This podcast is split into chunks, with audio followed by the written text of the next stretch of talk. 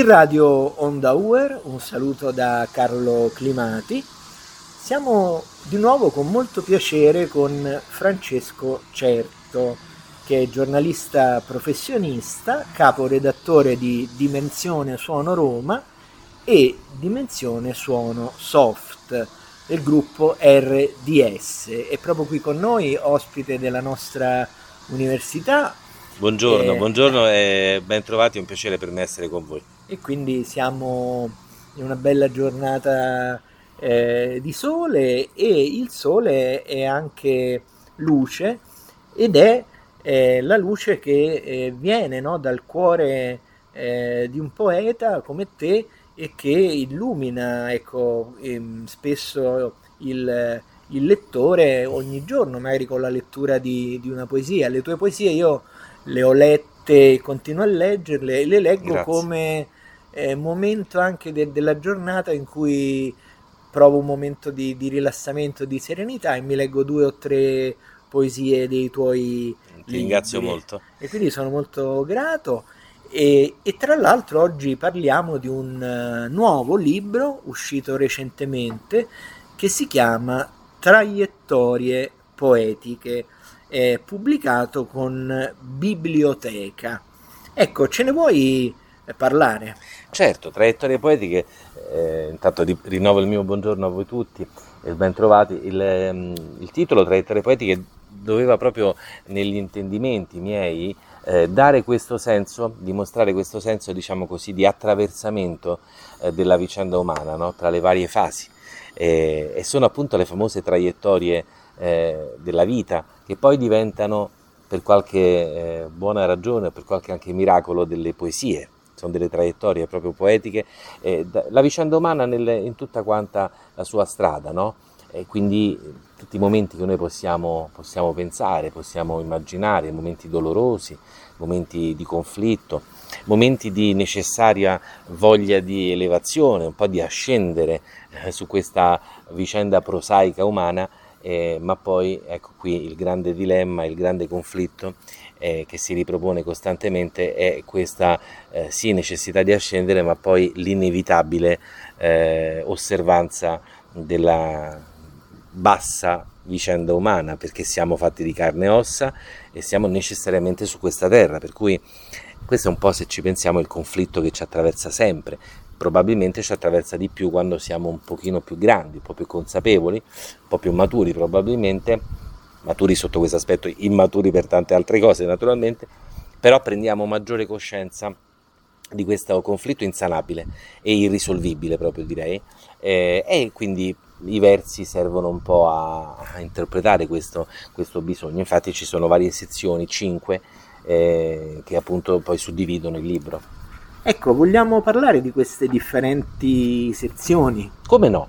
E, mh, già nell'indice tu puoi individuare le sezioni. Eh, la prima è proprio, si chiama Intimamente Io, mistica in versi, e quindi c'è una fase proprio, diciamo così, di personale eh, riflessione chiaramente, eh, diciamo particolarmente diciamo proprio mistica in questo senso. Mm, c'è la, una, una, parte successiva che si chiama Sogno d'amore, la seconda sezione, e, e poi c'è il sospiro di donna, ecco qui le, le varie, le varie sono cinque le sezioni.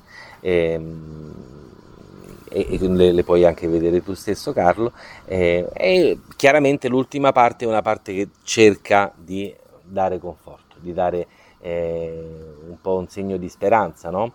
Se vogliamo è un percorso anche questo, dalla riflessione spirituale eh, personale e poi c'è chiaramente il mondo anche delle donne che sono un po' la parte, eh, la parte emotiva di tutti noi, eh, sia uomini che donne, e, e poi c'è un, una necessaria voglia di, di, di confortarci, di trovare appigli per sopravvivere. Ecco, eh, vedo una, una, bella prefazione, sì. c'è una bella prefazione in cui si dice... Di, voglio dirlo di Patrizia Bracci, che è sì. responsabile, che tu conosci, di Zetema Cultura, eh, che è la società appunto del, del, comune dedicata alla cultura. Bene, e, e c'è una bella prefazione eh, in cui eh, si dice che il poeta amplifica anche il rumore del silenzio. Ti ritrovi in questa definizione? Sì, beh, lo sforzo che cerco, che cerco di fare, sempre però rispettando il silenzio, il valore del silenzio, perché il silenzio ci permette di...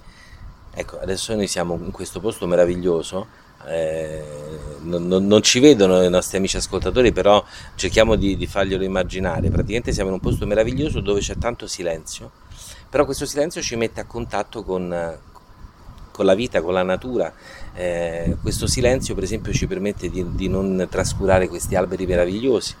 Eh, ha un valore grande il silenzio. Il poeta cerca di, di mh, dargli dignità.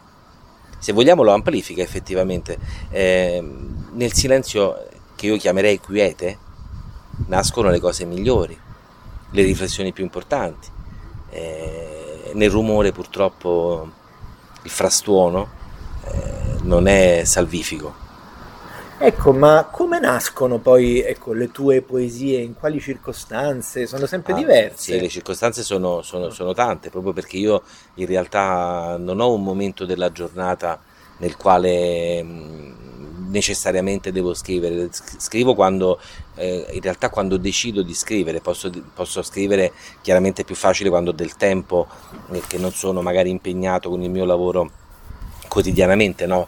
eh, però ricavo, cerco di ricavare sempre eh, la sera tardi, ehm, la mattina presto, insomma, in realtà quando io ho un'idea, eh, un'idea decido di mettere in versi quell'idea lì, quindi ogni momento sostanzialmente è buono. Ecco, una, una cosa che mi piace molto è, è la copertina. Mm e devo dire che le copertine dei tuoi libri sono tutte molto belle. Grazie. Questa è, è particolarmente bella e ci puoi ecco dire, ce ne puoi parlare anche tu di, di questa... In realtà ti dico la verità, la, la, casa, la casa, editrice, la biblioteca mi propose un paio di, sì. così, di copertine, e, e, però questa ehm, in realtà cattura subito la mia, la mia attenzione, si ha traiettorie poetiche e c'è un pescatore che evidentemente cerca proprio la, la traiettoria giusta per, per, per, per pescare. E, ehm, e, si gioca un po', no? È una, una figura un po', eh, ti dico, una metafora sostanzialmente. Eh, mi dà anche un senso di, di quiete, di pace, questo, questo, pescatore che in tutta solitudine eh, cerca la sua, la sua, traiettoria, un po' quello che, che cerco di fare anch'io, cioè, ti dicevo prima che proprio la, il, il, valore del silenzio, no? il, la, cioè ritrovare il contatto con le, la, appunto, le cose importanti. E siamo un po' divisi tra l'aria e la materia, questo eh, facendo anche riferimento a un faccio pubblicità, un volume che poi uscirà. Però questo è, l'essere umano è diviso tra queste due componenti, eh, però la, probabilmente la, la, verità del suo io sta nell'aria. E, e, e sta anche eh, nell'amore, nel senso, nel senso che le poesie sono anche molto spesso una espressione eh, d'amore, di sentimenti, questo sì. almeno è quello che io sì, percepisco hai ragione, hai ragione. nella tua poetica, nel tuo modo di, di, esprimerti e quindi tu hai questo tuo modo di esprimere i tuoi sentimenti attraverso eh, la poesia e anche come creare un, un ponte con, con, il lettore no? per sì, trasmettere. Sì, sì, e tu parlavi anche di speranza. Nella, certo, perché nella... c'è tutto. Io, guarda, eh, scrivo molto anche di amore proprio perché ho grande rispetto del sentimento amore e negli ultimi anni anche forse un po' di sfiducia in questo sentimento, ma non, ta- non, non tanto diciamo per la mia vicenda umana, ma per quello che io in generale osservo nel, nel mondo ma proprio per quello che io osservo e che non mi porterebbe a essere così fiducioso, io ho comunque un grande rispetto per il sentimento dell'amore. E il discorso del, del ponte che tu dicevi un attimo fa è perfetto perché è, è, si crea un dialogo a distanza con coloro che si vogliono mettere sulla stessa lunghezza d'onda, quindi che hanno una forma di rispetto per l'amore, ma direi per tutti i sentimenti. Io nei sentimenti includo non solo l'amore, includo il sentimento dell'amicizia, del rispetto, della fratellanza, della, dell'universalità eh, della condivisione, no? E, e, sai, i sentimenti sono, sono svariati chiaramente. bisogna rispettarli, bisogna mettersi in condizione appunto di... Eh, sarebbe bello eh, che, che, tutti condividessero quest'idea di fratellanza, no? Certo. Eh, diciamo non, non, in senso politico, sto dicendo in, in, un senso spirituale, dai, in un senso spirituale, che tutti vedessero l'amore per quello che veramente è, che c'è la, la base, quello che dovrebbe essere la base della vita, cioè l'amore è proprio ogni forma di rispetto per l'altro, no? E, e in questo c'è anche l'amicizia, chiaramente, appunto la, la fratellanza direi. Per concludere il sì. nostro dialogo, eh, la poesia è anche un modo di essere, nel senso che secondo me, questo mi, mi fa piacere così confrontarmi con te su questo tema, è anche uno stile di vita umano, no? nel senso mm. che eh, rivolgersi agli altri con poesia, con sensibilità, è anche uno stile. Sì. Noi possiamo dire che la nostra vita a volte è molto prosa, quello e, dico sempre. E dobbiamo trasformarla un po' Bravissimo. in poesia. No? Assolutamente, ecco, tu... Questo è quello che io dico. Ecco. Sai, hai centrato eh, uno dei, dei miei motti, eh. di, quasi uno slogan, cioè eh, siamo talmente schiavi della prosa che per salvare l'anima dobbiamo renderla in poesia altrimenti non ci salviamo. Cioè, pensiamoci a questo. Allora, ti voglio dire una cosa: le persone, eh, sai, si dice spesso leggono poco le poesie. Sai perché succede? Non so neanche se sia vero, eh? perché poi nell'intimità di ciascuno non possiamo sapere. Ma comunque, qualora fosse vero, ciò deriverebbe da un, da un problema mh, mm, che cerchiamo di risolvere, cioè le persone hanno il terrore di aprirsi agli altri. Perché la poesia in qualche modo ti impone quasi di metterti a nudo. E chi sei tu che scrivi poesie che pretendi di mettere a nudo un'altra persona? C'è questo, questo rapporto quasi di amore e odio tra il, il poeta e, e il, il lettore. Ma quando il lettore prende fiducia e, si ritrova in certi versi, vedrai che si mette a nudo e vedrai che amerà la poesia. Il problema di partenza è il terrore di esibirsi, eh, di, veramente di denudarsi, di non avere più difese rispetto agli altri. Questo è il problema perché la società ci impone di essere forti, di essere eh, irresistibili. Lo vediamo anche dall'apparenza, no? Quindi praticamente se tu poi ti devi mettere a nudo perdi quella forza, quella potenza, quell'unicità che il mondo richiede, no? Invece la poesia ti vuole far tornare alle origini, alla base.